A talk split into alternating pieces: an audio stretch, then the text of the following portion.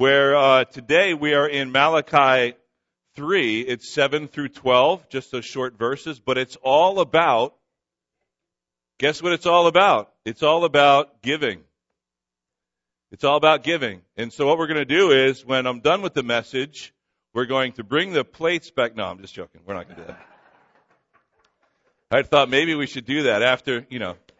It's one of those things, you know, as a pastor, you just, uh, you sort of like, uh, at least I do, you sort of cringe at that, like, okay, here we go, talking about giving, you know, and we don't do it often, but as I was sharing with uh, some people this morning, it's, this is a great example of why I'm a, um, just a huge proponent of, of expository preaching, which simply means going through the books of the Bible. You take it verse by verse in a section, a passage at a time, because then you cover the whole counsel of God, right? All of God's wisdom on every subject that's important to our, our daily lives. And of course, uh, money plays sort of a little role in our lives, doesn't it? Our resources, yes, it does. And uh, and so when we come to a passage, if we're not too crazy about the subject matter, well, we're not going to pass over it. You know, remember a few weeks ago, maybe almost a month now, we kind of started Malachi. We were looking at the offerings that the Levites, the priests, were bringing to God. It was not the perfect and unblemished and spotless animals for the sacrifice, but they were offering the blemished, the sick, and the lame. And God called them out for that because they were the ones who were responsible for the spiritual health of the nation of Israel. And so I took that to heart. You know, as a spiritual leader, it's um it's quite sobering. But you know, it's not something we want to skip over because it's there. It's there for us to read, and all of God's word is important and good and uh, necessary for us. And so we come to that place in uh, in our our study of Malachi when he talks about this very uh, well known phrase: "Do you rob God?" Are you robbing God? And so maybe what I'll do is I'll close my eyes, and anybody that doesn't want to hear the message today, you can just quietly, just kind of leave. You know, you ever see that? Like, you know, there's going to be a news uh, announcement, and they're just like, all right, this is really, you know, not for the faint of heart, and so uh, make sure you gather your children. They don't watch, you know. So it's not going to be like that. Trust me. We're going to have a lot of fun. Well, maybe not fun, but it's okay. And um, I think this was last year. I actually, um, I assume you remember it, but uh, we did a three week series on living generously, generous living. And this really is an aspect of that. And uh, that's really the overall theme of what God has for us this morning is what do our lives look like when it comes to generosity? Because how we give of our financial resources is a reflection of what's going on in here. Okay? It is a reflection of how we are living generously. So the saying is, how you're giving generously is a reflection of how you're living generously. You see that? That's the bigger picture idea. But um, just as a quick overview, because we have been out of Malachi for a couple of weeks, we're studying this um, this book of Malachi, the last prophet of the Old Testament, before there is those 400 years of silence, as we say, and then we see the opening chapters of the New Testament with uh, the Gospels. And so that's why when we're done here, we're going to begin our study of the Gospel of Mark, which opens up with um, the introduction of John the Baptist, who is actually the very last prophet, because he is that messenger that Malachi prophesied about and then the messenger of the covenant is Jesus. And so um, we are looking at it that way as sort of the ending of the old covenant, the Old Testament, and then bridging the gap into the New Testament or New Covenant. And uh, Malachi is kind of broken up into these things called oracles. These are sayings of truth and wisdom. And uh, an oracle can also be a person. So Malachi is kind of like the oracle. And like the other prophets, God is speaking through him. But so much of this book is God's word. It's not so much Malachi speaking, but it's just God's word through Malachi. And so we've been looking at how God has been calling out the people of Israel like he does with every other prophet. If you're reading through the Old Testament, calling them out for their sin and disobedience. But in particular, God is speaking to the nation Israel at this time, of course, knowing that there would not be another prophet to them until John the Baptist. He is speaking to them because they have grown indifferent. And that is why we have the name of our series in our study of Malachi. It's all about indifference. The people, the nation of Israel, had grown indifferent in every way. They had grown indifferent in their worship.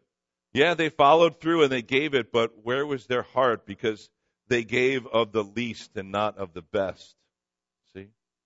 They gave of the last and not of the first. And so actually this morning, as we look at this idea of tithes and offerings, it is the same principle carried forward. So we want to make sure we always look at scripture in context, right? So we don't take it out of context. And I have to say, and maybe you've recognized this already, but our passage for this morning, Malachi 3, 7 to 12, which talks about robbing God in the tithes and the offerings, is probably one of the favorites of who we may call prosperity gospel preachers. Not going to spend a lot of time on that, but you'll hear some preachers, maybe you hear them on the radio or on TV, and they will reference this verse often to talk about things like opening the windows of heaven because that's in here. We're going to read that in a moment. And about when you give to God, when you bring your tithe before God and your offerings, then God will open up the windows of heaven and bless you. So therefore, if you don't have a money or you uh, don't have money, if you lost your job and you're struggling, then of course, if you take that to its logical end, that means that you're lacking in faith and you have not been giving to God. So the remedy then is to take out your purse or your wallet empty your bank account and give more and more and more. You see where that goes? Okay, and so this morning, it's a very important and critical teaching on this idea of giving and what it looks like compared from the Old Testament and the Old Covenant to the New Testament and the New Covenant. Because as God had been calling out the people of Israel for their indifference through these different oracles, and remember it's sort of this, if you've been reading through Malachi, it's this Q&A back and forth format, um, a conversation between the people and God. And he keeps asking them questions. Uh, you haven't, you know, I have loved you. And then the people say, How have you loved us? Because they don't recognize it. And then he says, You're despising my name. And, and the people say, How have we despised your name? It's like the people seem like they're clueless. And he says, I'm the God of justice. They say, Where is this God of justice? And then today, the statement is this God says, Will a man rob God? And the people then ask, How are we robbing you? Then God goes into it. Have you ever stolen anything? Now, I don't want you to raise your hand. This isn't that time where we're opening confessional. But you can all think back have you ever stolen anything? Ever stolen anything? Maybe even as a kid. I know I did. I stole a bunch of stuff. Sorry, Dad. We can talk about it later. Not from you. I didn't steal from you, but that's okay. Yeah, that's a little better. You know, you steal stuff. I remember I was, eh, well, here's another lesson too. It's usually the people you hang around with that you let influence you, right? Because it wasn't my fault. It was the people around me, you know, of course. But I did fall into that and, you know, it's a typical story from when you're a kid, but there was a convenience store in town and we went in, and, and my friends were like, you know, you got any money? You got any money? No. Of course, we were hungry, and so what do you have as a kid when you're hungry? You want, you know, candy. Okay, and so that sort of, you know, makes sense when you're that age. And so we went in, and and it was kind of just like we had this agreement. Yeah, we'll just take something. Everybody take one thing, and we'll share it. And so I stole. I couldn't even do it right. I stole a pack of gum. I mean, you can't eat that, but that's what I stole. You know, I took a pack of gum, and I have to say that, and I remember this vividly. And it wasn't a believer at the time, didn't know anything about really following God or whatever. And, and I walk out and I just had this, I mean, how easy it is, right, to steal a pack of gum, you know, and you walk out and I just had this sinking feeling. You know it, right? The sinking feeling like, man, what did I just do? Because at the moment you kind of just do it and then you just like, it just washes over you, this feeling of just like, I cannot believe what I just did. You know, and there was just that sense like this is absolutely wrong. Why did I even do this? I know it was wrong. And if I should just return it. So as I'm chewing the last piece, I'm thinking, man, I should just return this gum. I remember that. Up, oh, too late. Too late. It's like that story of the little girl and the, and the mom says, all right, you, I want you to go to the, to the store down the road and, and I need you to, to buy something for me. Here's two dollars. One dollar. You're going to go and you're going to get this. In fact, you can, you can use some of it for yourself, but the other dollar is for God. And so she's really excited. So she has the two dollars and she's running down the street and she trips and the one dollar in the one hand falls and it goes into the sewer and she gets up and brushes off. She says, well, God, there goes your dollar. It's like, okay, what are we going to do with this money? Which is ours and which is God's? But what is the New Testament principle? Isn't it all God's to begin with? It is. And that's the overarching theme. But I know that we've all stolen something. Here, think about it. Did you ever come home and maybe from work and you had a pen or a paper clip? Is that not stealing? How about time? How about stealing time? What does it mean to rob? Well, I mean, in the original language, in the, in the Hebrew here, it really just means that you are defrauding somebody. It means to defraud. It means that you've done something wrong and you're trying to cover it up. Did you ever do that? You ever told by your parents, you know, you, you tell a lie, you do something wrong, and then you gotta cover it up, so that's a second. So then you have to just continue to cover that or tell that lie to cover up that thing, and that never ends, right? Because we know that will always come out, and that will find its way out for people to know. But here's the thing. You know, he's basically saying, will you rob God? Now, first of all, I think the emphasis more is on will man rob God? Like, really? You think you can rob me? But how do we do that? Yes, this morning it's all about the tithe and the offering. We're going to talk about financial and material possessions, but, but even think about it. Things like time. Do we rob time from others? Do we rob time from God? Because really, every breath we take, every moment of time that we mark off belongs to God in the first place. And I think if we just understand that, then we're in good shape and we can move forward. So let's read this passage together. It's Malachi 3, 7 to 12. And again, this is uh, another of the oracles. You'll see the familiar format. But let's keep it in context, talking about the offering. Because remember, God was condemning and calling out the people uh, just a um, you know just a few verses ago about how they were bringing the lame, the sick, the old, the tired offerings, right? And God was just like, "That's what you're bringing me," and He called them out. But it's that same principle. He's saying, you know what? You're still failing in the way that you offer even your resources, your material resources to me. So, from starting in verse 7, from the days of your fathers, you have turned aside from my statutes and have not kept them. Return to me, and I will return to you, says the Lord of hosts. But you say, How shall we return? Will man rob God? Yet you are robbing me. Then you say, How have we robbed you? See that? They keep asking, Hey, how do, how do we do that? God's answer, in your tithes, your contributions or offerings, in your tithes and your offerings. You are cursed with a curse, for you are robbing me, the whole nation of you. Bring the full tithe into the storehouse, that there may be food in my house, and thereby put me to the test, says the Lord of hosts, if I will not open the windows of heaven for you and pour down for you a blessing until there is no more need. I will rebuke the devourer for you, so that will not destroy the fruits of your soil, and your vine in the field shall not fail to bear, says the Lord of hosts.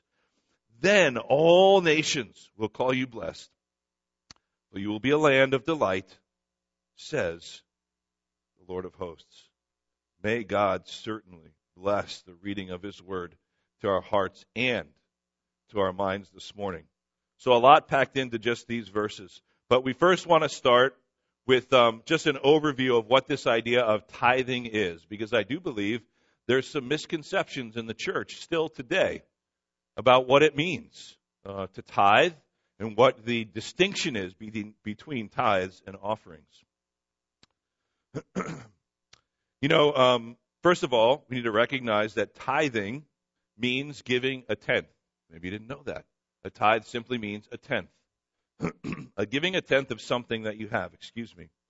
Tithing is an Old Testament, an Old Covenant concept. Okay, we're trying to lay the foundation here so we have the proper biblical understanding in the uh, in the in the the idea and the context of giving. Tithing is mentioned in the Old Testament, not in the New Testament. Tithing is an Old Testament concept. The tithe was a requirement of the law where the nation of Israel, and this is in the context of Malachi, what we're talking about, the Israelites were to give 10%, the tithe, of the crops that they grew and the livestock that they raised, and they were supposed to bring it to the tabernacle or to the temple. That was simply what the tithe meant. That it was a requirement of the law. Please kind of just pin that in your mind, mark that. It was a requirement of the law. You can find, read all about the tithe in Leviticus, Numbers, Deuteronomy. Okay, that's where you want to go to find the, um, the establishment of that law. In fact, the Old Testament law required multiple tithes, right? Excuse me, it wasn't just 10% of all they had. It was their crops, it was their livestock, it was first fruits. But there was multiple tithes that were required of the people of Israel. There was a tithe, a tenth of all the people had for the Levites. Remember, they were the, the priests. Okay? And so a tithe was to go to them to help support them because they were about the business of taking care of the worship of God and the things in the temple and the tabernacle. There was also a tenth or a tithe that was commanded under the Mosaic law for the use in the temple and certain feasts. There was a separate tithe for the poor of the land. Some people add that up, say, well, it was even over 20%, really, if you look at the timing and how often they had to do it. So it was much more than just 10% upwards of 20%. Some even understand, and I think this is probably a good way to look at it, that the, New, the Old Testament tithe was kind of like a way uh, of taxing the people of Israel to take care of the Levites and the priests. Because remember, they had the sacrificial system. And so the Levites and the priests were set aside by God as part of the nation of Israel to do that. And so God put in his law, the Mosaic law that God brought down um, to the people through Moses, right? The Mosaic law was this idea of a tithe, a tenth. But there was multiple of those. You can read about it again. Leviticus and Deuteronomy, Numbers. But so in a way, you can look at that Old Testament tithe as a method or a means of taxation so that the Levites and the priests could be cared for so they could go about the business. Because the Levites and the priests were not given um, uh, land like the other tribes were. We'll get to that in a second. Now, here's a key understanding as we bridge from the old to the new. After the death of Jesus Christ, the law was fulfilled. We believe that? Jesus Christ fulfilled the law. So his death fulfilled the law. So therefore, if you open the pages of the New Testament, it nowhere commands or even recommends that we as believers submit to any kind of legalistic percentage or tithe. Now, this may be new to some of you, but if you read the words of the scriptures, you'll see tithe was an Old Testament under the old Mosaic law that Jesus came to fulfill. So the New Testament does not designate a percentage of income that we should set aside. But what it does say, and this is what we're building on in the foundation, bridging the old to the new, it says that any gifts should be in keeping with income. That's in 1 Corinthians 16:2. Now, it should note note this in Genesis. We won't look there for a moment, but there's this story of Abraham and the priest Melchizedek. Did you ever read that story way back in, in Genesis? That's actually the first time that we see a tithe given, way back in Genesis, way before the Mosaic Law.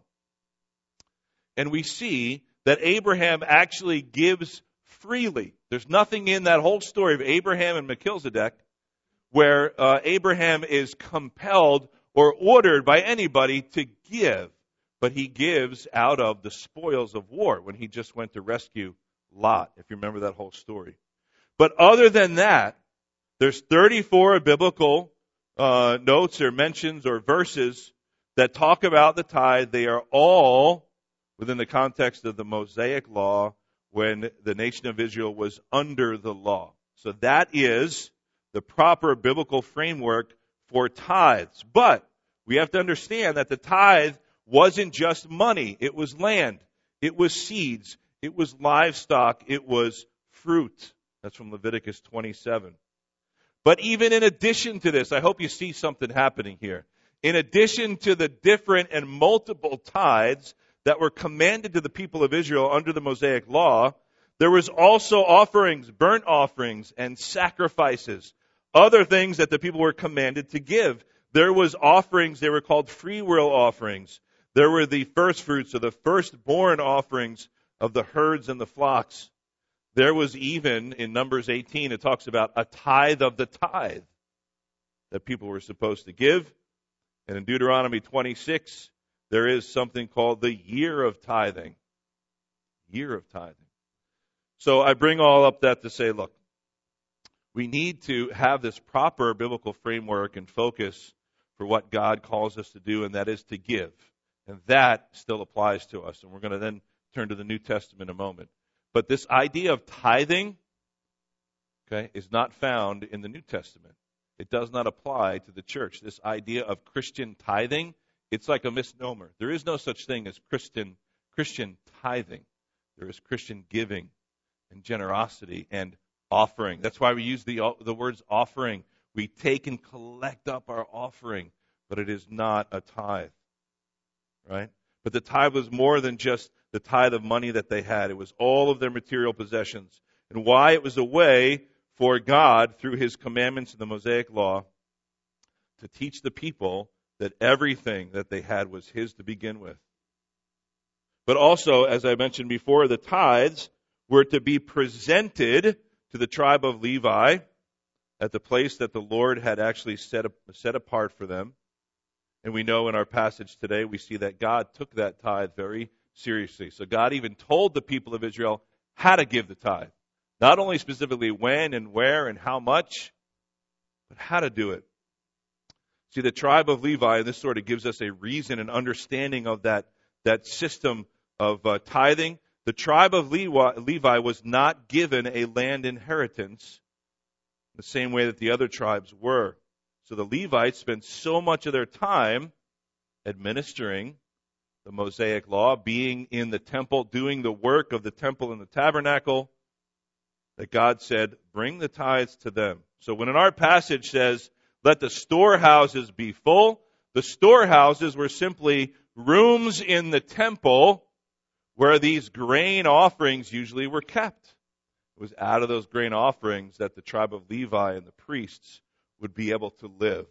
So God is saying, take care of my people. All of you it's important, but also take care of the priests and the Levites by bringing all into the storehouses. That's what that meant. They knew what that meant. Bring it into those rooms where all those offerings are kept. It is for the priests, the Levites, and then for them to give. They're supposed to then give a tenth of that. See that? So a, that's this idea of giving and giving and giving. But here's what we need to be careful of as we then move into this New Testament concept of giving with the Old Testament foundation set in place, we have to be careful about applying these promises of giving and receiving that were given to the people of Israel under the Mosaic Law. We have to be careful not to apply those specifically to us, to the church today. Because remember, this was under the Mosaic Law, the Mosaic Covenant. And in that covenant, that promise that God made to Israel, it was the promise of material blessings. It was very simply this God said, if you tithe and you do this, you will get these material blessings. And it was normally in the way of saying your crops will flourish. It says it even in our passage today. And that is how the people knew. And that was the system that God set up. Does that make sense? He said, so if you give and you give this tithe which I am commanding you to give, and it's all laid out, then I will bless you. If you do not, you will be cursed. It's the blessing and the curse. It's that whole system under the Mosaic law. And that's why even says in our passage today, you are cursed with a curse. See?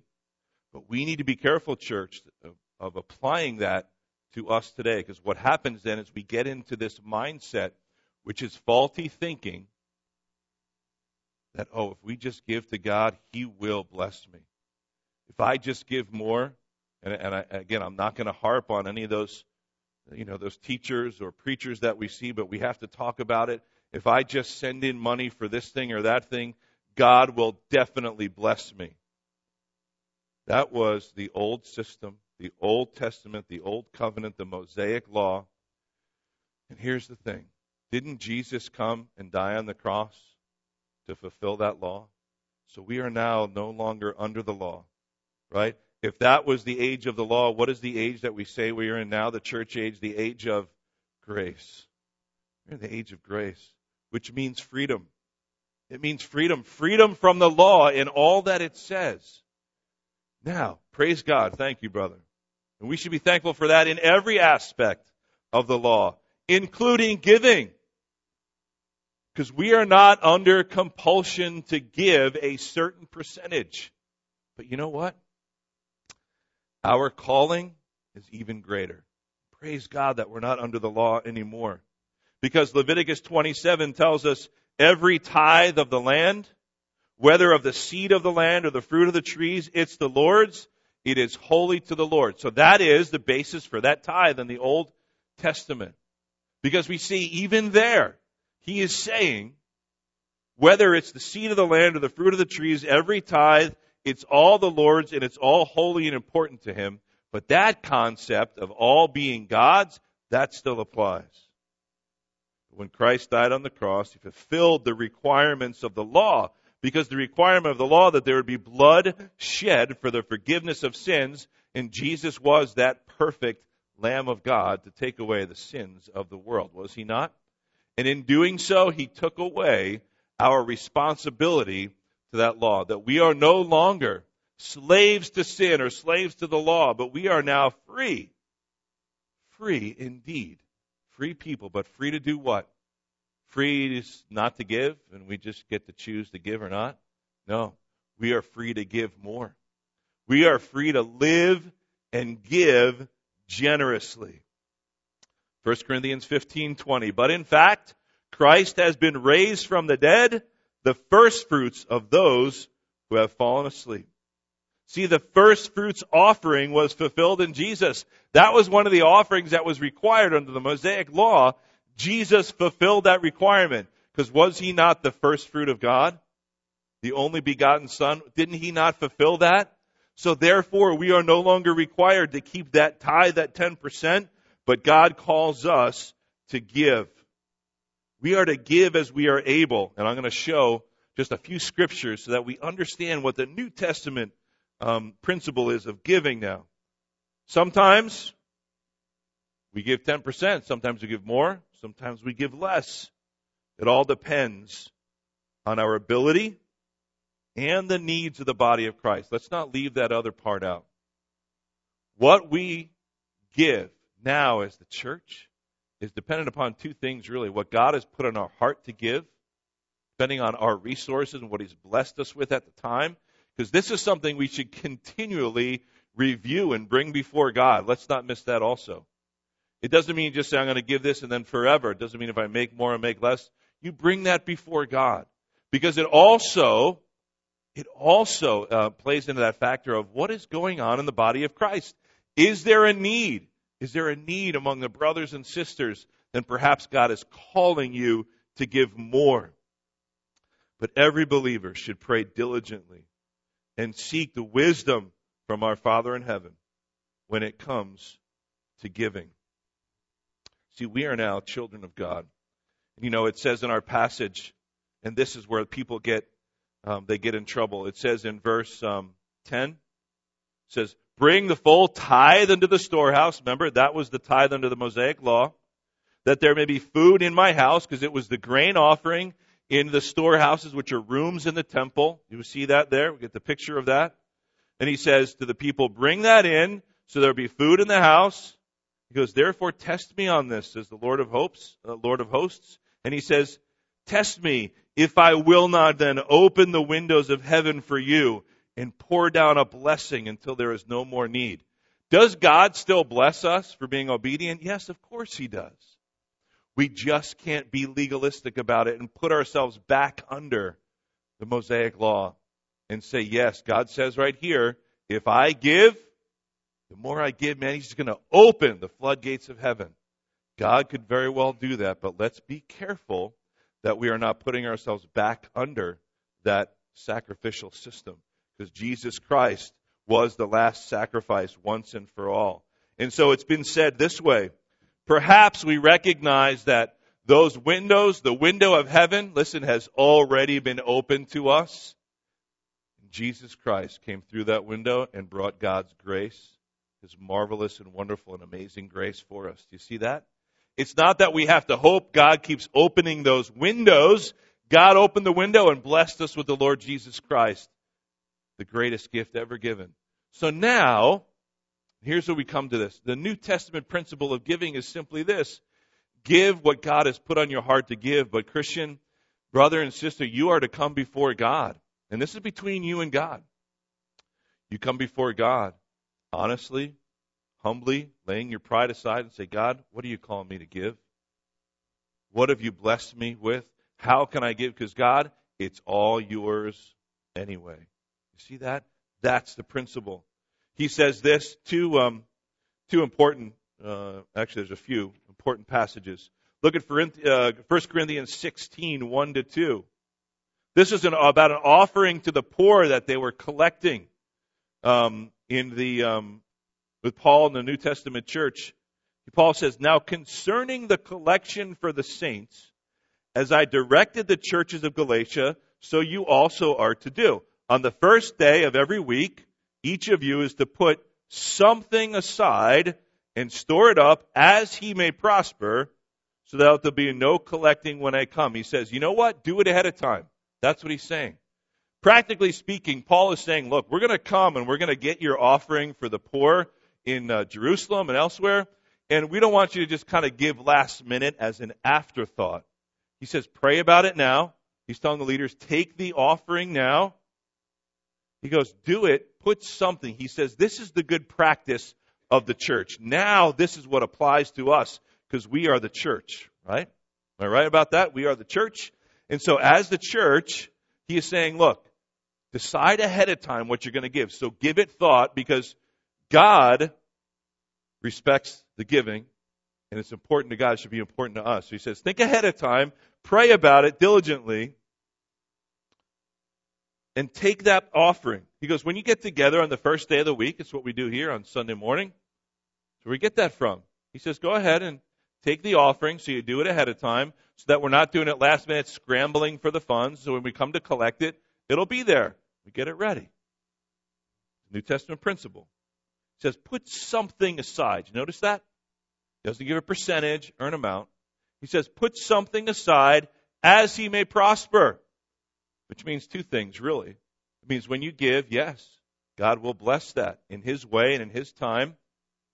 But we don't give to get, do we? No, we give out of a response to God's love. There's the principle. Why do we give? Why do we worship? Because God gave to us his one and only Son. And for that, we should be forever thankful. Giving with joyful and thankful hearts. Paul never used that word tithe when he talked about giving. But he said, hey, do it on the first day of the week. And it should be in keeping with one's income. And that goes to Acts 11:29, the, the next verse I wanted to put up.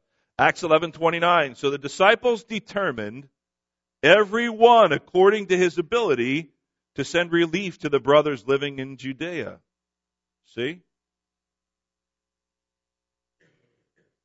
Everyone according to his ability. Everybody is to give what God has put on their hearts to give based upon what he has blessed you with. You follow me so far? I know it's riveting stuff, right? But it's important. Why is it important? Because it's important to God. and all of our material possessions are from God. Do you pray that way? Do you thank God for that? Everything that you have? Even the things that you wish you had that you don't have, maybe there's a good reason you don't have it just yet. You know, I mean, Claudia and I decided early on, we said, you know what? We just, we don't want to be rich, too much responsibility. So we have decided not to be rich, basically, is what it is. We had to make that decision, you know? But if God blesses us and we do become rich, which we're going to look at that word in a second, we give more. I had a pastor friend, a, a mentor, and he used to tell me, and he would just say, look, you know, I'd ask him about this and grapple with this. What do we do as Christians and how do we give and, and all that? He said, yeah, there's nothing wrong with making money. He encourages, hey, as believers, go out and make as much money as God enables you to with all the gifts and talents He's given you, but the more that you make, the more that you give. Right? Look at what it says. Here's that word rich. 1 Timothy 6, 17 to 19. This is the instructions that Paul is giving to Timothy, a young church leader. He's saying, now understand, this is how it works. About the money in the church. As for the rich in this present age, charge them not to be haughty, nor to set their hopes on the uncertainty of riches, but on God, who richly provides us with everything to enjoy. They are to do good, to be rich in good works, to be generous and ready to share thus storing up treasure for themselves as a good foundation for the future, so that they may take hold of that which is truly life. See, giving generously leads to living generously. Or you could even say it the other way around. Are you living generously in every way? Because if you are, then you're going to be giving generously. But notice I'm not putting a percentage or a dollar amount on what that looks like for you to give or to live generously. That is between you and God. But all I'm saying is the principle here in Malachi is simple. God takes our giving seriously. So be serious about it before God. He says, as for the rich in this present age. So good. So that leaves us out, right? No, it doesn't. Because this doesn't mean just the people that are wealthy. You know what? To be honest, each one of us here is rich. I hope you believe that. Yes, we're rich because we have Jesus Christ, most importantly. But if you think about it even practically, right? Relatively speaking, do you get up each day and struggle to say, Am I going to be able to eat today? You know? You think about it. Do you get up and say, How am I going to eat today? Do I have any clothes to wear? Will there be a roof over my head tonight? And if you don't have to struggle with that, then you're rich. See? If you can make decisions on money other than I'm going to eat or not eat, I'm going to have clothes or not have clothes. See that? If you can make decisions about any amount of money beyond that, then you're rich. Rich. But we know, of course, spiritually speaking, we are rich beyond belief because of Christ in us. So he says the rich in this present age, I think he's talking about all of us. He's simply telling Timothy, look, teach your people, teach the church to give and to be generous. Because yes, God will bless that generosity. I don't know how, don't know how much or when or what that's going to look like, but all we know is that we give because God gave to us. Is that simple enough? That should be it. And then the last one, 2 Corinthians 9. Yes, it is the last one. Good. Sometimes I say it's the last one, and then you know that it's not the last one. 2 Corinthians 9, 6 to 12, the final passage. The point is this. Whoever sows sparingly will also reap sparingly, and whoever sows bountifully will also reap bountifully. Each one must give as he has decided in his heart. This is New Testament, New Covenant. Not reluctantly or under compulsion, for God loves a cheerful giver. And God is able to make all grace abound to you, so that having all sufficiency in all things at all times, you may abound in every good work, as it is written. He has distributed freely. He has given to the poor. His righteousness endures forever. He who supplies seed to the sower and bread for food will supply and multiply your seed for sowing and increase the harvest of your righteousness. You will be enriched in every way to be generous in every way. You see that? You will be enriched in every way. Why? so you can be generous in every way, which through us will produce thanksgiving to God. For the ministry of this service is not supplying the needs of the saints, but it is also overflowing in many thanksgivings to God. So my last statements before we, we actually come around the Lord's table, that's how we're going to end our time together this morning, taking of the, the bread and of the cup. And then when, when we're done with that and we pray, we're going to go right into our, our time of feast and fellowship, thanking God for all He's given us. I want to point out one last thing. It says in our passage, he says at the very beginning, he's like, look, you, you would just turned aside from the statutes. He says, return to me and I'll return to you. Specifically, he doesn't say, return to keeping my law. Yes, under the Old Testament, the Mosaic covenant, he was saying, yes, you need to be obedient because I commanded you to do this. But notice that he says, return to me. Because it all comes down to our relationship with God. How is your relationship with your Lord? How is your relationship with your Creator? God says, you know what? You've been going this way. Return to me. Don't just return to the law and do it out of duty, do it out of devotion. What a difference there is, right? He says, Return to me. Give your heart back to me. I have been so generous with you. Give, return to me. Generous living starts with a right relationship with God. Are you truly thankful? Do you recognize your blessings? Do you understand that everything you have is his, his to begin with? Because obedience and relationship, they go together. Jesus says, if you love me, you'll obey me. The opposite is not necessarily true. If you obey me, then it means you love me. We could do something just out of duty, right? But God wants our devotion. Because our giving is an expression of our faith and what's going on in here. Our society values how much a person has. God values how much a person gives and is generous. So let us continually cultivate generous hearts. We need to look for opportunities to use the resources that God has given us to bless others. God will enrich us so that we can then bless others. Martin Luther said this I have tried to keep things in my hands, and I've lost them all. But what I have given into God's hands, I still possess. Amen. So we have that opportunity now to close our gathering around the Lord's table. And um,